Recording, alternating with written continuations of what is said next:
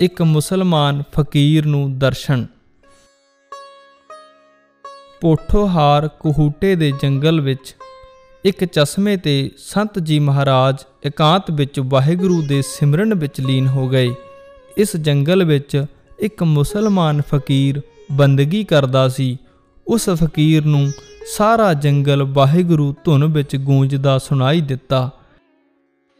ਉਸ ਨੇ ਸੋਚਿਆ ਕਿ ਜ਼ਰੂਰ ਕੋਈ ਗੁਰੂ ਨਾਨਕ ਦਾ ਪਿਆਰਾ ਇਸ ਜੰਗਲ ਵਿੱਚ ਉਸ ਦੀ ਯਾਦ ਵਿੱਚ ਮਸਤ ਹੈ।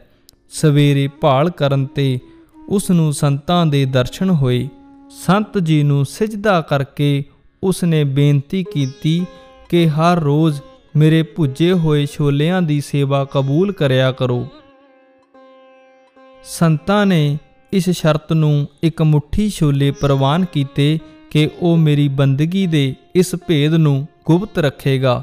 ਫਕੀਰ ਰੋਜ਼ ਸਾਰੇ ਜੰਗਲ ਦੇ ਜ਼ਰੇ ਜ਼ਰੇ ਵਿੱਚੋਂ ਵਾਹਿਗੁਰੂ ਦੀ ਧੁਨ ਸੁਣ ਕੇ ਉਸ ਦਾ ਆਨੰਦ ਆਪਣੇ ਰੋਮ ਰੋਮ ਵਿੱਚ ਮਾਣਦਾ ਰਿਹਾ, ਪਰ ਉਸ ਤੋਂ ਇਹ ਇਲਾਹੀ ਤਾਕਤ ਜਰੀ ਨਾ ਗਈ। ਉਹ ਇਸੇ ਮਸਤੀ ਵਿੱਚ ਸ਼ਹਿਰ ਗਿਆ ਅਤੇ ਸੰਗਤਾਂ ਨੂੰ ਸੰਤਾਂ ਦਾ ਇਹ ਕੌਤਕ ਦੱਸਿਆ। ਸੰਗਤਾਂ ਪਹਿਲੇ ਹੀ ਸੰਤਾਂ ਦੇ ਦਰਸ਼ਨ ਲਈ ਵਿਆਕੁਲ ਹੋ ਕੇ ਢੂੰਡ ਭਾਲ ਕਰ ਰਹੀਆਂ ਸਨ। ਉਹ ਸੰਤ ਜੀ ਮਹਾਰਾਜ ਨੂੰ ਜੰਗਲ ਵਿੱਚੋਂ ਕੀਰਤਨ ਕਰਦੀਆਂ ਹੋਈਆਂ ਸ਼ਹਿਰ ਵਿੱਚ ਦੀਵਾਨ ਸਜਾਉਣ ਲਈ ਲੈ ਆਈਆਂ।